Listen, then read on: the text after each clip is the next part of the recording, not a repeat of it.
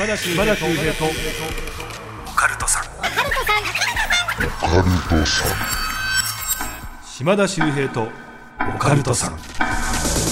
島田秀平とオカルトさん第120回の配信ですさあ学生さんはねもう夏休みに入ったシーズン時期だと思うんですけども、まあ夏ですよ夏といったらね本格的な怪談シーズンの到来ですよねただね最近本当にこう怪談が盛り上がっているというかブームでもう夏だけってことじゃなくって今もう季節問わず一年中ねあのいろんな場所全国各地で素晴らしい怪談屋さんが足を運んで怪談のイベントって行われてるんですよね。ただそんな中やっぱり夏ですからまた今年は特にねあのイベントが多いなという印象がありまして僕もねあの実はいろんな場所に行かせていただくんですね。ちなみに今7月22日になったばかりということですけども今日ですよ。だから7月22日はね群馬県の桐生の方にお邪魔しましてあの階段和尚三木大雲さんと一緒に、まあ、階段会みたいなことねやらせていただくんですね、まあ、これはあまりにも急なんですけどもあと例えば8月の3日になるとあのこれ毎年あるんですけど吉本の新宿のルミネ。お笑いの劇場ですけどもそこでねあの1年に1回だけ怪談ライブ行われるっていう、まあ、アミさんとかシークエンス早友さんとか井山さんとかっていう、まあ、そこに僕も呼んでいただいてあのこちら出演させていただくんですね。で、え8月22日はねホラーテラーフェスティバル2023というこれもう怪談師30人がもう集まって、まあ、あの怪談家の亜美さんが発起人なんですけども渋谷オーウエストでとにかくねずっと長い時間3会場でどこに行っても怪談が見られるっていうお祭りがあるわけですね。で8月の25日今度ここねあのロフトプラスワンの方で、えーロフトオカルトフェス。こちらはオールナイトでまた怪談師さんがね集結してね朝まで怪談を語り尽くすってお祭りがあるんですよ。で今度です。いっぱいあるでしょ。8月28日はですねあの NGK ナンバーグランド花月。ここもねお笑いのまあ聖地なんですけども1年に1回だけ怪談のまあライブが開かれる。これも毎年やってるんですけど本当ソールドアウトで立ち見も出てってぐらいね大人気なイベントで。はい。今年ねあのまた出させていただきます。でそんな中ですねちょっとあの皆さんにねあのより深く知っていただきたい、ライブとしましては8月の19日に大阪城のねすぐ近くなんですけどもクールジャパンパーク大阪 TT ホールっていう場所で怪談5人羽織っていう5人で怪談をね語り尽くすっていうライブがあるんですよ。こちらの配信なしでもうそこしか聞けないっていうねディープな話しようと思ってるんですけどもメンバー濃いですよ。まあ私島田はねいいとして都市ボーイズの2人。あとは山優さん吉田裕樹さんっていう。これ絶対に話しちゃいけない、えー公害禁止のライブになると思いますんでね、えーこちらちょっと足運んでいただきたいなと思います。階段5人羽織って検索したら出てきますんでね。お願いいたします。で9月になるんですけど9月の10日はですね神奈川県の綾瀬市の文化会館でオカルト会議。これはもう怪談というか都市伝説によってきますけどもね。なんとあの2人でやるんですけども僕と、えームー編集長三上さんで ライブを行うという。これも相当やばいと思うんですけどもね、えーぜひぜひ足運んでいただきたいと思います。でそんな中いろいろあるんですけどもね一番緊張してるのが、えーこれ7月の28日。もうすぐなんですよ。なんと東京ドームで会談を話すっていうもうわけのわからないねお仕事いただいてるわけです。これ何かっていうとですね、えープロ野球巨人対中日戦の試合の後ですよ。ナイターの試合終わった後に松原谷さんと一緒にマウンドのねところにこうステージ組んであの360度のお客様をめがけて会談話すっていう。これすごくないですか？ドームのあそこで階段話せるんですよ。まあ、ジャイアンツのね、応援歌が闘魂込めてってことなんですけども、この日はね、まあ、闘魂っていうと戦う魂ですけども、えこの日ばかりはその、凍える魂、あの、冷凍の塔に魂で闘魂をお届けしますっていうふうにチラシに書いてありまして、何言ってんだろうかって僕もよく分かんなかったんですけども、まあ、そういうイベントやらせていただきます。で、そこでできるのかって皆さん思うかもしれませんけどもね、実は以前、あの、オリックス戦が終わった後に京セラドームで、それこそね、松原谷さんと 試合が終わった後のファンの皆さんに僕をめがけてね、階段やったことあるんですよ。で、この時一番何が怖いって、ホームのチームが勝ってるかどうかが一番怖いんですよね。もしもね、そのホームのチームが負けちゃったっていう最悪な空気の中で会談始まったら、もうこれ怖いじゃないですか。で、その時はね、あの、運よくオリックス、まあ調子いいですからね、優勝もして、まあ勝ってくれた後だったんで、お客さんもたくさん残ってくださって、まあ結構盛り上がったんですね。今回もジャイアンツがね、この日はもうしっかり勝っていただいてっていうね、ことを祈ってるんですけども、よかったら7月の28日、東京ドーム、試合ももちろんですが、終わった後の会談イベントもね、楽しみにしていただけたらな、なんて思います。ぜひ皆さん、えー、涼しくなる思い出、えー、楽しみにしていただきたいと思います。今日すみません、なんかちょっとお知らせばかりになってしまったんですけどもね、はい、こんな感じで会談盛り上がってますんで、ぜひ皆さんこの夏も楽しんでいきましょう。さあ、そして今日の番組めちゃめちゃ楽しみなんですよ。初登場なんですけども、えー、スリラーナイト、まあ、怪談バーでおなじみですよね。もう大活躍の鈴作さん、え、すぐにね登場していただきます、え、この方北海道釧路市出身でもともとね吉本興業さんで日本一髪の毛が長い男芸人っていうねことで活動されどういうことなのか後で聞いてみたいんですけども活動されてたっていうもともと芸人さんなんですね。やっぱ芸人さんおしゃべり上手ですから。でその後ね今現在怪談ライブバースリーラーナイトの方で怪談師としてもそれ以外もねたくさん活躍されてるというはい。鈴作さんに出ていただきたいと思います。皆さんぜひねもう素晴らしい怪談たくさんお持ちなので楽しみにしていただきたいと思います。それでは島田秀平とオカルトさん最後までよろしくお願いいたします。島田秀平とオカルトさん。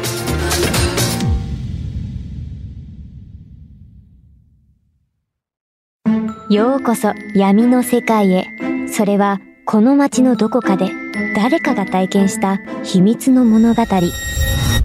怖いライトゾーン。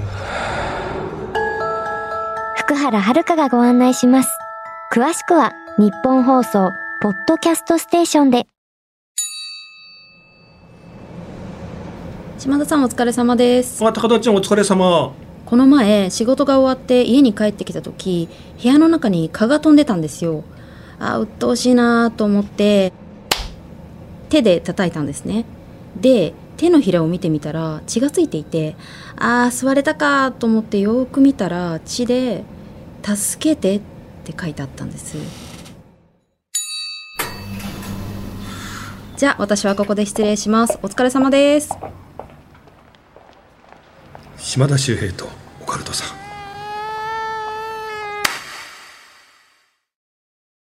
スリラーナイトにご来店された女性のお客様からいただいたお話なんですけど、はい、この女性がですね9個下とか、まあ、かなり年の離れた弟がいまして、うん、でこの弟が高校入学して、まあ、1ヶ月ぐらいだったゴールデンウィークの時に、まあ、高校で知り合った新しい友達たちを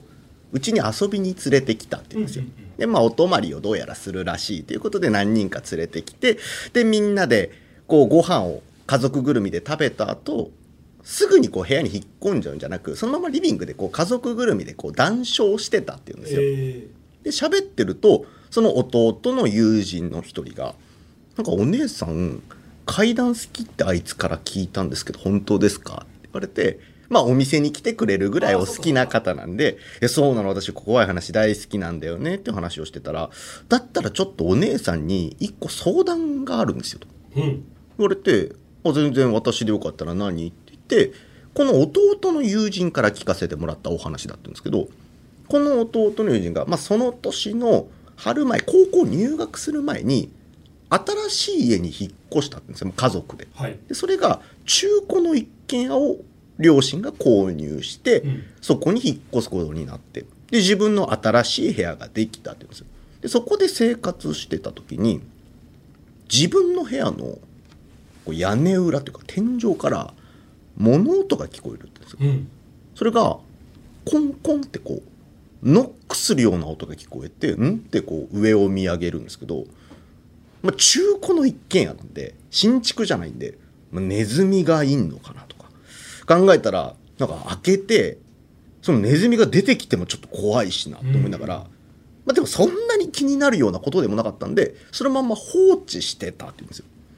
するとこの友人の表現曰く丸々使うとその音がどんどんでかく聞こえるようになってきたって言うんですよ。うん、これ別にでっかくはなってないって言うんですよ。そのコンコンって音がどんどんに変わってるわけじゃなく今までこう起きて漫画読んでる時とかにコンコンって聞こえてんって見上げるようなもんだったのが眠っててそのコンコンって音で飛び起きるぐらい耳によく残るようになってきたって、はい、でなんか怖えけどでもあまりにも自分のこう睡眠とかにも弊害出てきてるんでどうしようって考えてもう勇気振り絞って確認しようっていうことでその自分の部屋の天井の一角にこう配管とかをチェックするぐらいの、まあ、ちょっと小窓みたいのがあったんでそれの真横ぐらいから音が鳴ってるんでもう勇気振り絞って確認しようっていうことで椅子用意してよじ登ってその小窓カパって開けて首の中に天井裏にグッと突っ込んでライトで照らしてみたら本当古びた木箱っていうんですかね？がその物音するところにポンって1個置いてあるんですって、はい。まあ、確実に音の正体これだよなって思ってそれ持ってその屋根裏から下ろして自分の勉強机の上に置いてその木箱の蓋開けたらその箱の中ぎっしりこう髪の毛長い髪の毛が両サイド白い、まあ、紙で言われててぐるーっと敷き詰められてるんですよ。その上に人の剥いだ爪がバラって振りかけられてるのが自分の部屋の屋根裏に置かれてたって言うんですよ。うんでこれどうしようって思ったけどこのまんま部屋に保管するのも怖いしそれを写真で収めて蓋して元あった位置に戻したっていうんですよ。戻したんですね。はい、もう怖いんで。でその写真がこれなんですけどってその弟の友人に見せられてこれなんかわかりますっていう相談なんですよ。鈴作さんに。あすあじゃなくその女性のお姉さんのところに友人から相談を受けていやこれ何か分かりますって言われてもなんか階段好きだから例えばどこどこの交差点に白い女の人が出るんです。で過去に事故があったのかなとかは分かるけどもうこれって幽霊というよりも呪いに近いものだよなってなって、ね。そこまで行くとちょっともう私の専門外というか私のその怪談オカルト知識の中じゃちょっと測りきれないっていうことを伝えてあそうですよねなんか変な質問しちゃってごめんなさいってことがこの弟が高校入学してすぐに起きたって言うんですよ。でそこからもうそんなこともすっかり忘れて翌年ぐらいにこの弟からなあ姉ちゃんと。あの一つ悩みがあんだけど聞いてもらっていいかって言われてどうしたのって聞くとあいつ覚えてるってその木箱の話をしてくれた男の子の名前が出てきたんですよ。はいはいはいで、ああ、すぐ直結して、木箱の子？って聞いたら、あ、そうそうそう、木箱のあいつ。実はあいつ、なんかわかんないけど、徐々に徐々に不登校になってっちゃって、もう学校来てないんだよと。で、もうすぐ修学旅行があって、そう、あいつをどうにか修学旅行に連れて行きたいんだよ。まあ部屋も一緒にしたし、班も一緒にしたんだけど、どうにか来させる方法ないかなっていう相談を受けて、あ、いい弟に育ったなと思って、まあどうだろうねと。とりあえずいっぱい連絡してんの。まあ、たまに、みたいな。でも返信はない。じゃあもう毎日のように電話してあげたら、みたいな。でも出てくれないんだよ。いや、それでもかけるんだよ。で、あまりにも出てくれなかったら友達なんでしょみたいな。家行っちゃえばいいじゃん。って言って、あ、確かにな、みたいな。なんか家に来られんの嫌かなと思ったけど、まあ、いっか。なんてあまりにも連絡して出てくれないようだったら行ってみるよ。と言って、そこから弟は毎日電話する。はいで LINE も送ったりとかメールも送ったりとかするんだけど、やっぱ返信はないって言うんですよ。で、もう友達同士でかけてて、最後これ出て、かけて、出てくれなかったら、もうこのまんまあいつんち行っちゃおうぜって言った最後の電話に唯一出てくれたんですよ。で、あ、よかったと思って、いや、もうすぐ修学旅行近いから、一緒に行こうよ。部屋も班も一緒だから、絶対楽しいから、学校来なくてもいいけど、修学旅行だけ参加しようぜっていうこと言ったら、その木箱の男の子が、俺もう部屋から出れねえんだって言って電話切られたって言うんですよ。はいなんかそれを聞いた瞬間こう友達たち、まあ、弟含めてなんかこう一気にさーっと引いちゃってなんか部屋行く感じでもないよな。ってなって結局行かないままその年の年末この木箱の子自分の部屋で自ら命絶って亡くなったんですって。これ鈴作さん木箱の呪いなんですかね？っていうのをお店で聞かせてもらったんですよ。はい。ってなった時にいろいろこの呪いのお話ってば僕、まあ、怪談を専門にしてるんで呪いはちょっと専門外なんですけどやっぱそういった話いくつか入ってくる時に髪の毛って祝いの品で使われるまあたなんか祈りを捧げる時に使うんで全部が全部呪いっていうジャンルには入らないんですけど、うんうん爪って、もう丸々呪いに使われることが多いんですよね。ってなった時にもしもこれ中古の一軒家なんでこの家自体にかけられた呪いなんだとしたらこの家系が根絶やしになるように子供から順番に亡くなっていったのかなと。で中古の一軒家なんで前に住んでた方だったりその前に住んでた方もいるはずなんですよ。はいはいはい同じ結末たどってんじゃないかっていう中古の一軒家まだ立ってるんですっていうお話聞かせていただきました。いやーもう髪の毛があって爪があってって言ったらもう完全にもう呪術というか、ね。そうなんですようね。ん。なのでね、まあ、そのお弟の友人は亡くなった後以降そのご家族が引っ越されたのかとかは、まあ、かなり自分そのお話聞かせてくれた女性からするとちょっと遠くなっちゃいますし、はいはい。弟もやっぱその亡くなったことがきっかけで疎遠になっちゃったっていうのもあってその後どうなったかは全くわからないですけどその弟の友人がその住んでた中古の一軒家の場所だけは分かっているという。誰が置いたかはい。ですよね、もともと住んでらっしゃった家族のことをすごく恨んでた人が、そこに忍び込んでそういうものをね、はい。置いていったのかもしれないし。とかね。だしそれが誰彼構わずやってやれの呪いだとしたら無差別の呪いなんですよ。うん。それってめちゃくちゃ怖いなと思って。いやーもうなんかもうねそんなとこまでなかなかチェックできないから、はい。ちょっとなかなか防ぎようがあってそうなんですよね。思っちゃいますよね。いやーちょっとぜひ皆さん新しい家に引っ越すとかね、そういう時には隅々まで、そうですね。はいちょっとチェェックして、はいえーいただきたいなと思いますけども素晴らしい回答ありがとうございました。とんでもないです。今回のゲスト鈴作さんですけども。よろしくお願いします、はい。怪談ライブバースリラーナイト専属怪談師の鈴作です。お願いします。ねだってもう鈴作さんやっぱりこうスリラーナイトでね、はい。お客さん相手にあの歌舞伎町ですよ新宿のね、お話しされてるからいわゆるこうライブとまたちょっと違う空間じゃないですか。はい。ある意味こう皆さん階段が好きな方は来てるんだけどもお金を払ってはい。お酒とかお料理を楽しみながら階段を聞く、はい。中には少し酔っ払ってきちゃう人もいるわけですよね。そうですね。ってなると集中力がねないはいお客さんもいるかもしれない、はい。そこに対してしっかり階段を話していくってなると、はい。やっぱり常に引きつけてはい話を見失わせないっていう話術がどんどん身につくと思うんですよね。いや、そう言っていただけるとね、本当に嬉しいなとは思うんですけど、あの、全然階段聞きながら寝ちゃう人もバンバンいるんで、は い僕がね、その、手綱を握れてないと言いますか。いやただほらあの芸人でもね、はいい、ろんな場所でこう営業とかはいあるんですけども、まあ、そういう学園祭とか、はいステージがある会館だったらまあはいいいんですけど、ちょっとお客さんがご飯だお酒だっていう場所って大体みんな滑りますもんね。いや、もうあの、僕もね、その、何度も営業に行った経験はありますから、僕人生初営業が、宝石店、ジュエリー店のクリスマスパーティーで、僕らがネタやってる目の前で、うん百万の商談やってたんですよ。誰も笑わなかったですね。誰も笑わなかったです。そうでしょうね、はいすんごい緊張感あるね、はい今お話出ましたけどもはいもともと吉本興業さんで芸人さんやられてて、はい。その時日本一髪の毛が長い男芸人っていうはい。もともとめちゃめちゃ長かったもともとは、あの、膝まで、膝？はい。なんでこういうことになってたんですか？いや、だからもう本当に一番最初の理由は、あの、モテたくてですよ。あなるほどなるほどはいはいモテたくって髪伸ばすっていう はいいやいや、危なく放送事故になりかけるな、じゃないのよ。モテたくて、てんてんてんじゃないですよ。そうですね多様化ですから多様化ですあ俺はこの人のことを優しくしようって今決意する時間だったんですけど 違います。い、や、なんか、なんていうんですか、その、例えばですけど、小田切丈さんとか、ええ綾野剛さんがちょっとロン毛の時代あったじゃないですか。ありましたねはい。ああいうのに憧れて、あ、かっこいいな。一緒に住んじゃねえよ ごめんなさい多様化の時代じゃないのかよ。伸びすぎでしょ膝までって、ままあまあまあ、最終的には、まあ、キャラクターになったので、階段はいつからっていうカンペが来ましたけどそうですよね今髪の毛の方の話だいぶしてましたよね確かにそうですね。確かにそうですね。ごめんなさい。そんなのもあって、はい。なぜ階段がですよ、はい。ね芸人さんだったのに。あの、まあ、ずっとその札幌吉本で活動してまして、で、札幌吉本時代に、深夜の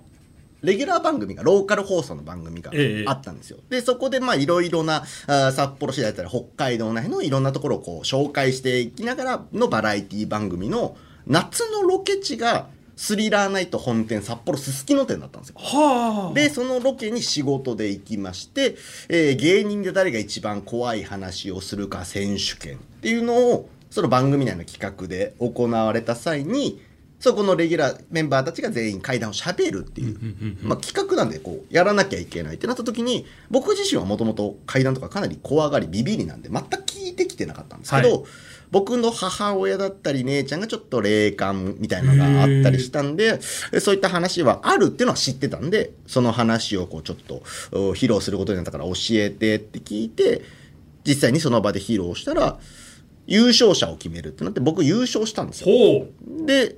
やりませんかってその当時勤めてた翔平さんっていうスリラーナイト、ね、スリラーナイトの翔平さんっていう怪談師さんに誘っていただいたんですけど、僕怖いの苦手なんで断って。で、翌年もそれ全く同じ企画を好評だったのでっていうことで開催して僕2連覇したんですよ。はい、めちゃめちゃ才能あるんですね。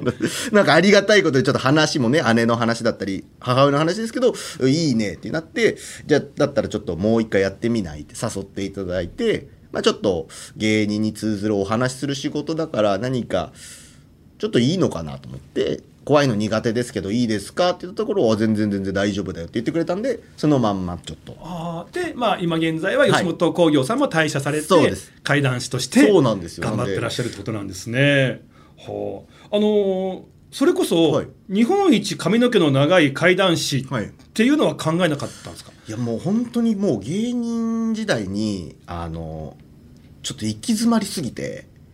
もともと日本一髪の長い男芸人が髪切るなんて若手芸人の行動として愚行じゃないですか。まあキャラをね、自分からも捨ててしまうってことですからね。はい、それぐらいあの当時追い詰められてたって思っててください。あ切っちゃ切っちゃったんですよ。そうなんですよ。もう髪の毛の話いいですか？いやいや階段来たいんだよこっちは。いやいや作家さんがわざわざ赤ペン走らせてまで髪の毛の話してきたから。すみませんあのー、本編ではね髪の毛だけにカットの可能性もありますけども ありがとうございます。いやパンうまいなじゃないんですよ。まあそういうこともあって、はい、今もスリラーナイトもうねエースとしてもうね皆さんね足運んでいただきたいと思いますよ、はい、やられてますんで鈴作さんもね、はい、素晴らしい怪談師になられたという歴史ヒストリーねお伺いいたしました、はい、さあちょっとじゃあこの後ですね鈴作さんにもう一本、はい、階段披露していただきたいと思います。お願いいたします。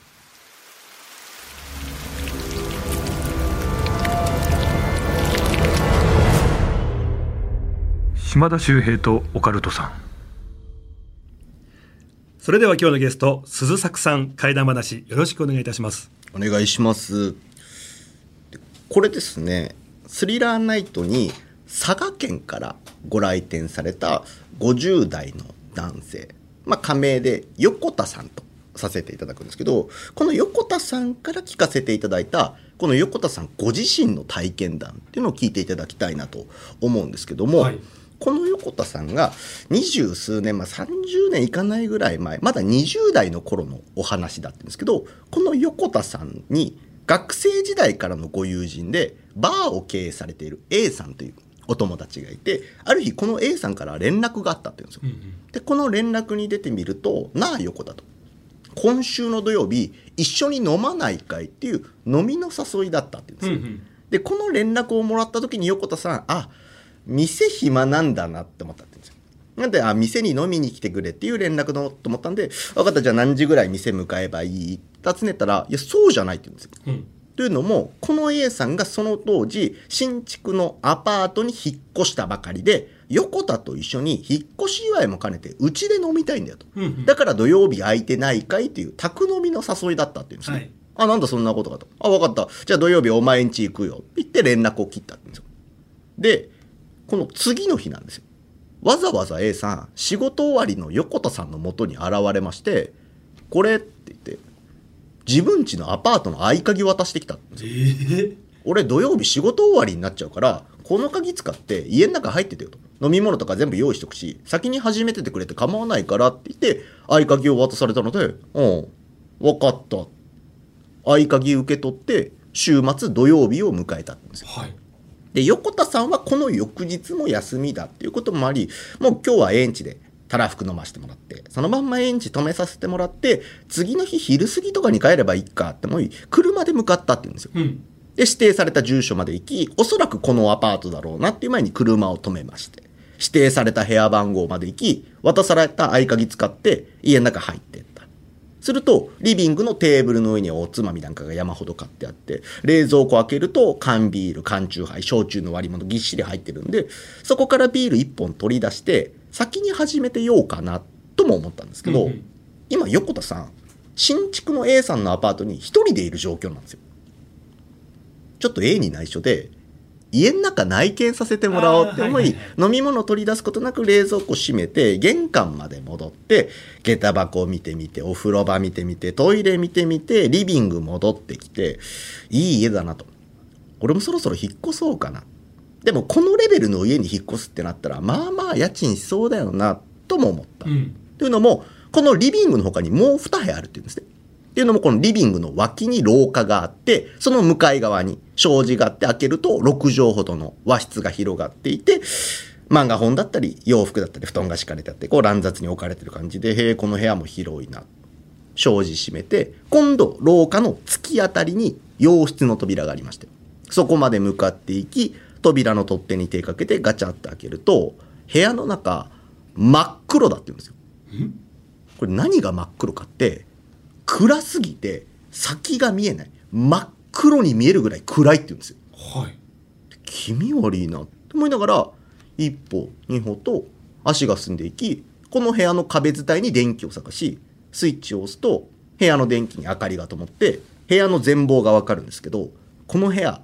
何もないって言うんですようん。これ何もないって窓すらないんですよ。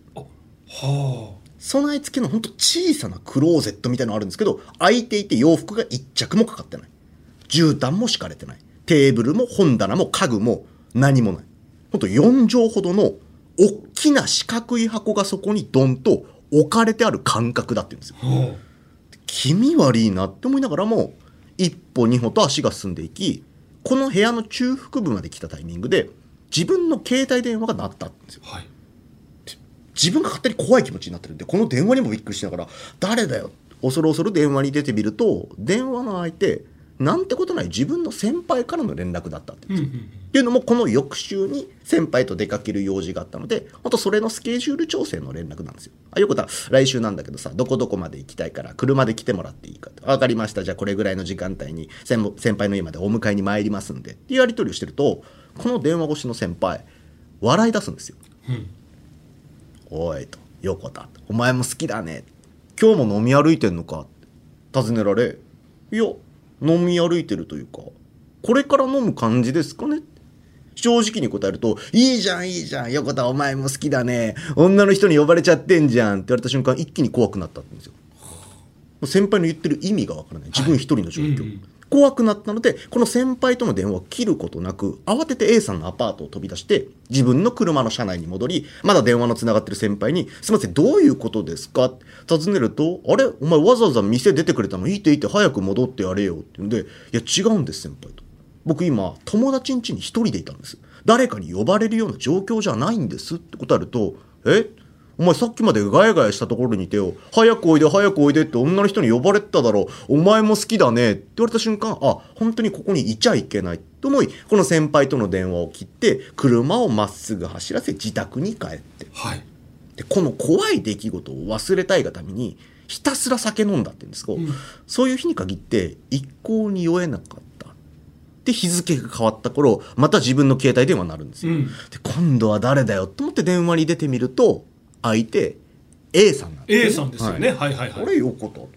お前鍵渡したんだから家の中入ってていいって言ったろよと。俺仕事終わって帰ってきてお前いつ来んだよ。って言ってる A さんにこの自分の体験談を話すか迷ったって言うんですよ。うんそうですね。はい、というのも、まあ、体験したのは自分自身ですけど体験した場所っていうのは A さんが引っ越したばかりの新築のアパートってなったらこの話したら A 嫌な気持ちになっちゃうんじゃないかなって思い、口ごもってしまったんです。いやそのなんというかあのって言ってるとこの電話越しの A さん笑い出すんですよ。よくたお前うちで何かあったんだろう。な何かあったんだよ。な何があったんだよ。なうちで何かあっただろうって自分家での出来事を聞き出そうとしてくるんですね、はい。この電話が気味悪くて横田さんこの電話も切ってしまった。ってなったらもうこんな気味のある A さんに二度と会いたくないですしあんな気味のあるアパートに二度と行きたくないってなるんですけどどっちかはしなきゃいけないっていうのがアパートの合鍵受け取ったままなんですよ。ああそうか。なのでこの鍵を返すためにバーに行って直接本人に返すまたはあのアパートに行ってポストに戻すどっちもしたくないどうしようって考えた時にあ一個思い出したのがこの横田さんと A さん学生時代からのご友人なんですよ。うんうん何度もご実家に遊びに行ったことがあるんでああいつの実家行ってあいつの母さん経由で鍵返してもらえばいいんだそうだそうしようって思い1週間後この A さんのご実家に向かいまして玄関先に出てきたお母さんに「すいませんあいつの家のアパートの鍵借りてましてこれ返しといてもらっていいですか?」って渡そうとすると「これ渡されても困るのよね」って言われるんですよ。はいどういうことですか尋ねると、いや、あの子ね、1週間前に連絡があって、バー閉めて、他県で働くことにするっていう連絡を最後に、あの子たら連絡よこしてくれないのよと。連絡しても出てくれないし、どこで何やってんだかわからないけどさ。で、そのタイミングでアパートも引き払っちゃってるから、この鍵返されても困るのよ、と。突き返されてしまったって言うんですよ。うんで、この A さん、未だに音信不通で行方不明のままだそうなんですよ。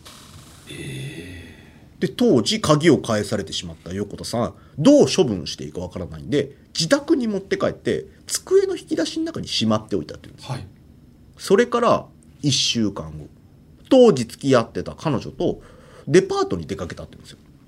で一通り買い物が終わってじゃあそろそろ帰ろっかと1階の受付カウンターの真横にある正面玄関から出ようとこの受付カウンターの前に差し掛かったタイミングで「あのすみません誰かを呼び止める声が聞こえたって言うんですようんそれが直感的に自分に向けられてるものだって分かったので、あ、はい。後ろ振り返ると、自分の背後に先ほどまで受付カウンターにいた受付嬢の女性が立っていて、これ、大事な忘れ物ですよって、手に A さん家のアパートの合鍵持ってるって言うんですよ。それ横田さん受け取って、え？俺これ机の中にしまったよな。え、なんでここにあるの？えすいません。なんでこの鍵持ってるんですかって尋ねようと、受付嬢の顔を見たら、目の中真っ黒だったんですよ。それ見た瞬間に、あ、これ A のアパートのあの部屋だって。分かった瞬間、受付嬢をくるっと振り返ってカウンター内に戻ってく。すぐさま後追っかけて、え、すいません。なんでこの鍵持ってるんですか？尋ねるんですが、はい。落とし物ですか？どちらに落ちてました？と、自分にこの鍵を渡してきたことを全く覚えてないって言うんですよ。はで、その一連の様子を見ていた彼女が、え、何？どうしたの？尋ねられ、いや、実は、と言って、初めて自分の体験談を人に話したんですあうんするとその話を聞いた彼女が、それまずいんじゃないと。早く捨てた方がいいよ。処分した方がいいよ。そう言われ、そうだよな、おかしいよな。これ変だよな。分かった、処分するよ。そう言って、彼女のことをご自宅まで送り届けた後、この鍵、どうやって処分しようか、そんなこと考えながら、自分の自宅に持って帰ってきてしまったって言うんです。今度は二度と出てこないよう鍵付きの引き出しの中にしまっておいた。それから一週間後、彼女と商店街をしてデートしていると、背後から腰のあたり誰かにツンツンってつつかれて、はい。後ろ振り返ったら、背後に腰の曲がった老婆が立っていて、その老婆が、これ、大事な忘れ物だよって言って、手に A さん家のアパートの合鍵持ってるって言うんです。それ横田さん受け取って、なんでここにあるんだよと。俺もう二度と出てこないようにしたのに。と思って、おばあさんに、なんでこの鍵持ってるんですかって尋ねようと、おばあさんの方を見ると、おばあさん腰が曲がってて、顔が地面の方を向いていて、ええ顔自体を認識することができなかったって言うんです。ただ、直感的にこのおばあさんの目の中も、A さん家のアパートのあの部屋同様、真っ黒になってるのが分かったって言うんです。するとおばあさんくるっと振り返って歩き出す。後追っかけて、すいません、なんでこの鍵持ってるんですか？尋ねるんですけども、あんた誰だいって自分にこの鍵を渡してきたことを全く覚えてない。で、横田さん、30年間、未だにこの鍵持ち歩き続けてるんです。ええなんで捨てないんですか？なんで処分しないんですか？って僕が何度尋ねても、え、だってこれどうやったって僕のところに戻ってくるんですよ。だったら持ち歩いてた方がいいじゃないですか。だからキーケースに家の鍵、車の鍵、A のアパートの部屋の鍵、この3本を常に持ち歩き続けてるんです。と、横田さんがもうこの鍵に取り憑かれてしまってるっていうことに全く気づいてないっていうお話をこの横田さん本人から聞かせていただいたそんな横田さんの体験談っていうのをこの回聞いていただきました。ありがとうございました。聞き入っちゃいました。さすがですけどもすごく怖いお話ですね。ってなるとその行方不明になってしまった A さんは、その鍵を横田さんになすりつけたのかなそうだと思うんですようん。ねえまたそのまんまただ行方をくらましてるだけなのかそれこそ連鎖じゃないですけど、同じ目に遭うようにしたのか。いやただまあ横田さんは逆に無事なんですよね。そうですね、はい。その鍵を手放さないでいるから、ギリギリ無事ではいられるのかもしれないという、ただ目の届かないところに置いてしまうとちゃんと手元に持っときなさいよ、はいっていうことをねされてしまうわけですよね。で最初ねあのそこでこう会社の先輩から受けた電話の時に女性の声で「早くこっち来なよこっち来なよ」っていう声、その女性っていうことがね、い、るんでしょうね。多分何かがいるような部屋だったんでしょうけど。いやーすごいお話。ぜひ皆さんね鈴作さんもうこういった話たくさんお持ちでもう何本ぐらいレパートリーどうすかね。まあでも多分ね一緒に働いてるロックさん山さんがちょっと桁違いですけど僕でも100本いかないぐらいです、ね、ぜひ皆さん、はいあのもうこちらねもう生で新宿歌舞伎町にありますスリラーナイト、はい。足運んでいただけますともう階段聞けますんで。お願いします。で嬉しいことに階段聞いた後その階段師が客席に降りてくるんですよね。そうですね、まあ、いわゆるバーなのでお客様とこうお話しする時間もありますしその時間にねやっぱちょっとお店が混み合ってたらちょっと一人一人のお話す時間短いんですけどもその間に怪談話提供していただける場合もありますし全くないんですってなったらそれ以外のお話で盛り上がったりだとかも全然あるお店ですので遊びに来てください。はい、さあ鈴作さんねそろそろお別れの時間なんですけども、はい。え次回もお付き合いいただきたいと思います。お願いします。お願いいたします。というわけで島田秀平とオカルトさんゲストは鈴作さんでした。ありがとうございました。ありがとうございました。次回もお聞きください。島田秀平の開運ワンポイントアドバイス。今回ご紹介するのはおみくじなんですがなぜかおみくじで今日が出ると喜ぶ神社があるというねお話を紹介したいと思います。まあ、おみくじね皆さん引かれまして大吉だとかね今日だとかね一喜一憂すると思うんですけどもねやっぱり大吉引きたいですよね。そんな中あの東京浅草浅草寺というのは今日が出やすいお寺として有名なんですね、まあ、実際にですねあの他のま神社仏閣に比べて浅草寺というのは今日の割合実際多いんですよ。ただこれあの別にダメというわけではなくって、まあ、お寺側からすると今日というのは一番下。だから上がる一方だよ。ここからは上り調子だよというね意味があるんですがちょっと皆さん複雑な気持ちになる方多いみたいですね。でやっぱり大吉を引きたいというこのおみくじなんですが横浜にあります諸岡熊野神社という場所ではなぜか大吉よりも今日を引いた人が喜ぶという逆転現象が起きてるんですね。